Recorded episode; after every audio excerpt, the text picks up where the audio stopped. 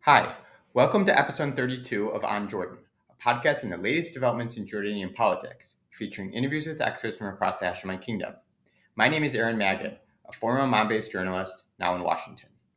On August 12th, King Abdullah signed a controversial cybercrime law passed by Parliament, further restricting online speech in the Hashemite Kingdom. The measure increases jail time for posts that undermine national unity or promote fake news. Member of Parliament Salah Al Armouti said that with the bill's passage, Jordan will become a big jail. In a rare U.S. critique of Jordan's human rights record, the State Department said last month that the cybercrime law limits freedom of expression and may lead to the undermining of Jordan's economic reform efforts. At the same time, Jordanian authorities defended the law, saying it was necessary to ensure citizens' privacy and prevent societal tensions.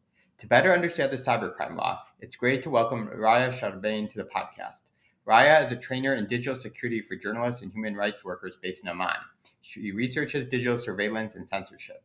Thank you for joining us, Raya. Thank you very much for um, welcoming me to this podcast. So, Raya, tell us about this new cybercrime law. Now we're we have a law uh, of 40ish articles going from different restrictions on speech, different uh, uh, restrictions on social media companies, different restrictions on uh, use of uh, VPNs and proxies, restrictions on also uh, obliging companies and social media companies that have over 100,000 users in Jordan to open their offices here and comply by government orders for data on accounts or content removals. Otherwise, they would throttle or slow down these or even just completely censor these platforms. Uh, so it's just a set of extremely restricting um, articles. What's also bad about the law is that uh, there are fines and imprisonments that the uh, charges that are very high. So fines go up to 50,000 JDs and imprisonment goes up to 3 years.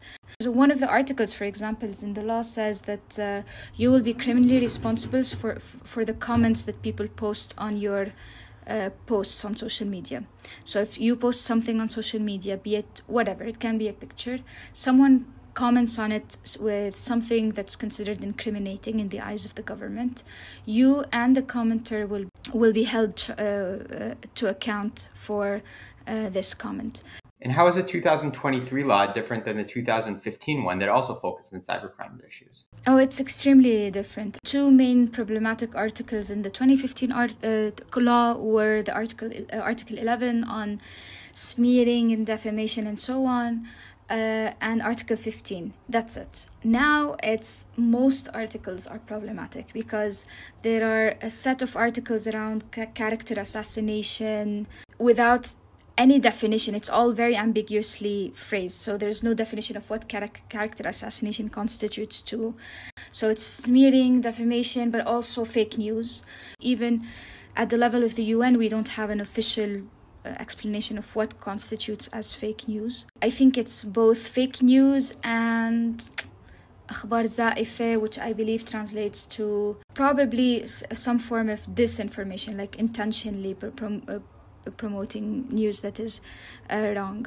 Uh, then you have articles around saying that if you use VPNs with the intention of doing, or if you use a tool that changes your IP with the intention of doing a nefarious act, therefore you're also going to be liable. And here, the it goes back to the question of how will the judge be able to determine that one I was able to use, or I was using a VPN. They often I mean, internet providers can often tell that we're using VPNs and proxies and Tor, but not all the time. And second, that I was also committing a crime while using this tool. And so it's not clear how this will, in, will be interpreted. In terms of fake news, if a citizen read online that a minister would resign and posted this on Facebook, but this ended up being inaccurate, could a citizen end up being prosecuted under fake news for such a post? I mean, it could be the case. Uh, it really depends because what we've seen in the past is that it's obviously they're trying to legalize their repressive measures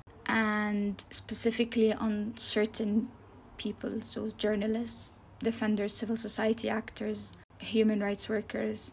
We've seen that happen with jamal haddad a journalist who i believe late 2021 once the covid vaccine was out he posted a news article on his own outlet, I believe, saying that members of the government were already receiving the vaccine. He took that news from the social media account of one of the ministers that had posted this. He was immediately charged according to the old cybercrime law, the 2015 one, and then detained for an, uh, for a few days until there was a wide campaign until he was released. I think he was released on bail. So this was considered, in a sense, uh, fake news. I was I forgot the exact charge he had then, but we don't we didn't yet have an article specifically condemning fake news, uh, in that sense. So I think it's possible. Yes, uh, it's difficult to say what you will will constitute a crime and what, what won't constitute a crime. It we will need to wait and see how uh, the government will take uh, how the state will take action uh, once the law is in effect. Certain members of parliament say that the cybercrime law is necessary to protect the privacy of Jordanian citizens. How would you respond to such an argument? This this is state narrative, uh, and it was obvious that the state tried to promote this narrative of uh, under the protection. You know, they always do that with every uh, restrictive or repressive law or directive they put forward, it's always under the guise of protecting society and for safety and security of all people.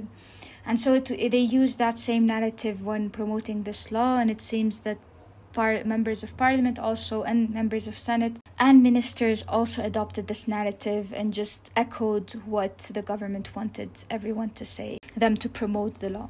But it's it's definitely not the case. This is pure propaganda to be honest. And uh, the law is at its core and purely oppressive. There's no justification for its uh, passing. You could claim that some articles will protect people's personal lives in a, one way or another, but generally the articles imply that uh, they will deploy a whole electronic army on the World Wide Web, social media channels, and so on, so they can do more surveillance on what people are saying at all times, so they can prosecute people based on what they share, what they say, what they comment uh, on, and so on. It goes against privacy. It, it, it mostly feels like surveillance capabilities will only increase and mass surveillance capabilities will only increase. Now, some analysts say the law could harm Jordan economically. Can you please elaborate? Yes, actually, if you throughout these past few weeks there's been ongoing conversations with people who work in communications and social media. You have a lot of agent media agencies here in jordan. You have a lot of technology jordan is supposedly an it technology hub. They will take a big hit in the sense that the law it's going to create one a chilling effect. This chilling effect could result into one people not doing their job as they're supposed to as comms people as media people. Two technology companies also fearing any sort of possible persecution or prosecution getting out of the country, specifically technology companies, because they just don't want to face any form of criminal charges because it seems like they could take a hit too. So yeah, it's been it. It seems like it might uh, mean that a lot of people might either avoid doing certain jobs or companies might avoid or uh, coming to Jordan or even get out of Jordan as a result. On top of that, a lot of the companies and a lot of the economy in Jordan relies on, uh, let's say, promotions on social media, uh, doing business on over social media, and now there's a restriction according to one of the 30 plus articles. An article that says that if a social media company does not comply by the uh, requirement to have an office in Jordan if they have more than 100,000 users in Jordan uh, they will uh, slow down uh, the webs the platform until and government can actually effectively order the complete shutdown of a social media platform without court order if it decides to do so. So that means you're suddenly stopping, closing the water tap on all of these businesses who uh, continuously rely on on these social media platforms to do business. Everyone will take a hit, but uh, specifically also the economy will take a hit. Is that law requiring an office for those platforms with over 100,000 users targeting Facebook? All platforms are targeted. Uh, Meta, so Facebook, Instagram, WhatsApp, TikTok. TikTok, anyways, is already blocked, and the government has openly said that they've blocked it because they have problem with the content that's on there, and TikTok is not complying with the request to take down content. Um, that includes, I believe, Google platforms, so YouTube would be considered one of the social media platforms. Uh, you name it. Telegram, I believe, would be one of them. So all of these uh, are required now to have an office in Jordan. I mean, uh, Turkey has passed a social media law in 2020 requiring a, a similar thing, and social media companies have not not all of them have complied with that requirement and are now in negotiation with the Turkish government to see how they either can meet halfway. I don't know what meeting halfway translates to, uh, but I feel like it might translate to some more violations of users' privacy and users' freedom of expression or people's freedom of expression. But yeah, this is what we know how it stands now in Turkey. Jordan is a small market at the end of the day, it's 10 million people. So if you take the biggest social media, which is Facebook, and you assume that all of us are on Facebook, so 10 million or 11 million people, that's an ex- uh, Facebook looks at us as, as markets. Uh, we're a very small market, so we have very small leverage also. I mean, if it was Egypt with its 100 million users or Nigeria, when they stopped Twitter with 200 million users, they would care a bit more. I mean, 10 million users is not gonna create any kind of emergency within Meta or Facebook's uh, offices. Now, how has the Jordanian public responded to the cybercrime law? Um, it was uh, one law that united all of Jordanian society in the sense that everybody uh, rejected it. Everybody expressed fear from the law. Everybody expressed the fact that it's extremely restrictive on on all levels, not only just basic rights, uh, but also just also economic rights. Um, amount of people from all across the board that expressed their rejection of the law uh, was obvious, was clear.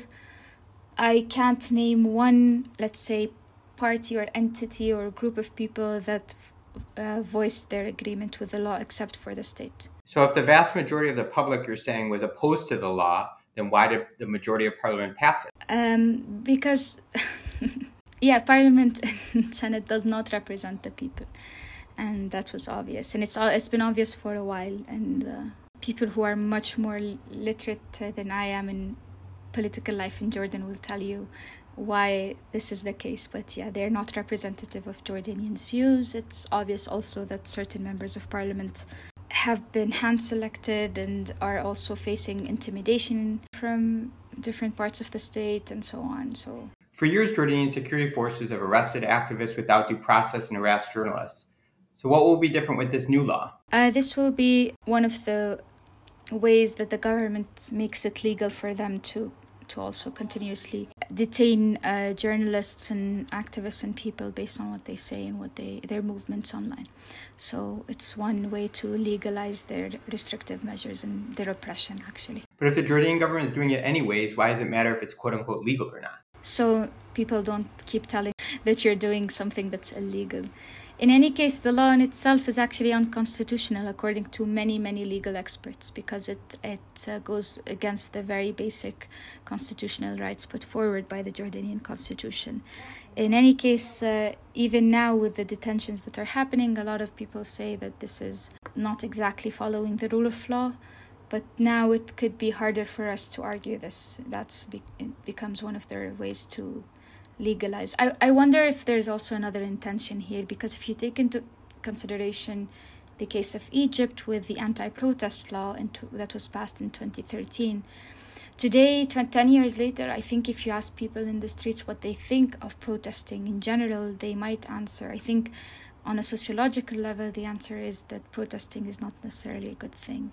So I wonder if a few years down the line, with a law like this that's passed, whether we will also just become very used to not speaking out. Because it's already the case in Jordan where self censorship is extremely high. And uh, there's almost media blackout on every case in Jordan every human rights case. So would can you imagine with a law as obscure and as oppressive as this how it will change the behavior uh, of everyone moving forward um, month after month? So yeah, we'll see. In a rare critique, the State Department warned last month that the cybercrime law limits freedom of expression and harms journalists. Do you think this U.S. message is appropriate or it's an intervention in internal Jordanian affairs? So, you know, when you reach a point where, like, whatever, anyone, can anyone say anything, whatever can, will make the government of Jordan listen at this point so the law doesn't pass. So, yeah, but sure, gov- any government speaking out, not any, but uh, speaking out could probably make the government of Jordan listen. But we knew that the government of Jordan was just not going to listen even to their biggest funder, which is the US government. It's tough, but on the short term, I think this kind of diplomatic pressure could offer some relief to local civil society to try and fight back and resist such a law. On the long term, I think, uh, and according to my moral compass, it's not exactly something I totally agree with. But sure, on the short term, I mean, we're trying what we can. You knock on all doors, you know? Yeah, there's been meetings with a lot of people in embassies and so on has not led to anything and I don't think will lead to anything. It's interesting because Jordan follows US requests on so many issues, but in the cybercrime law, Jordan really put its foot down. Yeah, I mean, it was just a very brief statement at the end of the day from not a high level person within the State Department or the US government. So, I mean, if it was by the. I guess it will create a bit more echo within the Jordanian state to take some form of action saying, okay, father said we shouldn't, and maybe we shouldn't. King Abdullah has long called for a more open political system and robust public debate. How does this square with the passage of the cybercrime law? How many people did you say listen to the podcast? it's completely in in perfect irony what the intentions of uh, what the king wanted to do in terms of political reforms in the country. It was all, I think, a staged lie uh, and, a, and a very nice show that they did in front of people when they formed this 90 people committee for the reform of the political system. I forgot what it's called.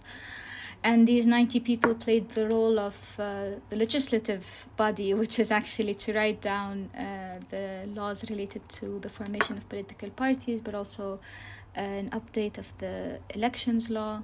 There's constantly statements going out saying, yes, we want political life to bloom in the country, we want political parties, a multi party system. But it's all empty words um, because in practice, this is not what's happening because they are closing down unions, they are closing down political parties. So their actions are, are very much in opposite of what they're statements are. So this this becomes more and more worrying when they just um, completely oppose each other at all times. So now they the Independent Electoral Commission drowned our streets for the past year, I think now, uh, with pamphlets saying we want a, parli- a parliament that is multi-party. We want uh, youth representation. We want uh, women's representation. Because this is the voice of the people and so on and it feels very much like how again back to how you, how propaganda tends to work i think this is very much in line with propaganda practices and so on so if you are someone who's just reading about jordan and reading just that reading then what the statements from the governments are saying and so on, that you'd say, yeah, obviously this is a country that's really trying to uh, attempt at a democratic life and so on. But uh, obviously, not in practice, this is not the case. Before we go, is there anything else about the cybercrime law that you haven't mentioned that you think is important? There are many, many problematic articles in the law. Uh, it's also very ambiguously phrased. So, it, uh, and in Parliament, they've openly said yes, we should leave it up to the judge to interpret specific articles and how they're phrased, which is extremely worrying. Come September, I think we're going to enter into a phase in Jordan where you're just going to see more and more. Um, and civil society come into battle with the state. It's just going to become much more obvious because you'll see increased detentions, dubious charges put on people, and just this law being it's a blank check for the government to close down on everyone and anyone that opposes them. That's all for today. Thank you very much, Raya. Thank you. Thank you very much, Aaron. Really appreciate it.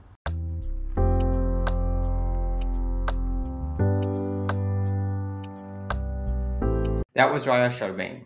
Here's what else you should know in the past month. On August 18th, The Guardian reported that Jordan's Intelligence Directorate, or GID, has been accused of intimidating gay individuals and shuttering two LGBTQ organizations in the kingdom. The British publication explained that the GID forced the head of one such group into a car, interrogated him, and detained the activist overnight. The GID called his parents, he said, and told them he was gay, upsetting the family dynamics. In a statement to The Guardian, the Jordanian government denied any LGBTQ organizations existed in the country.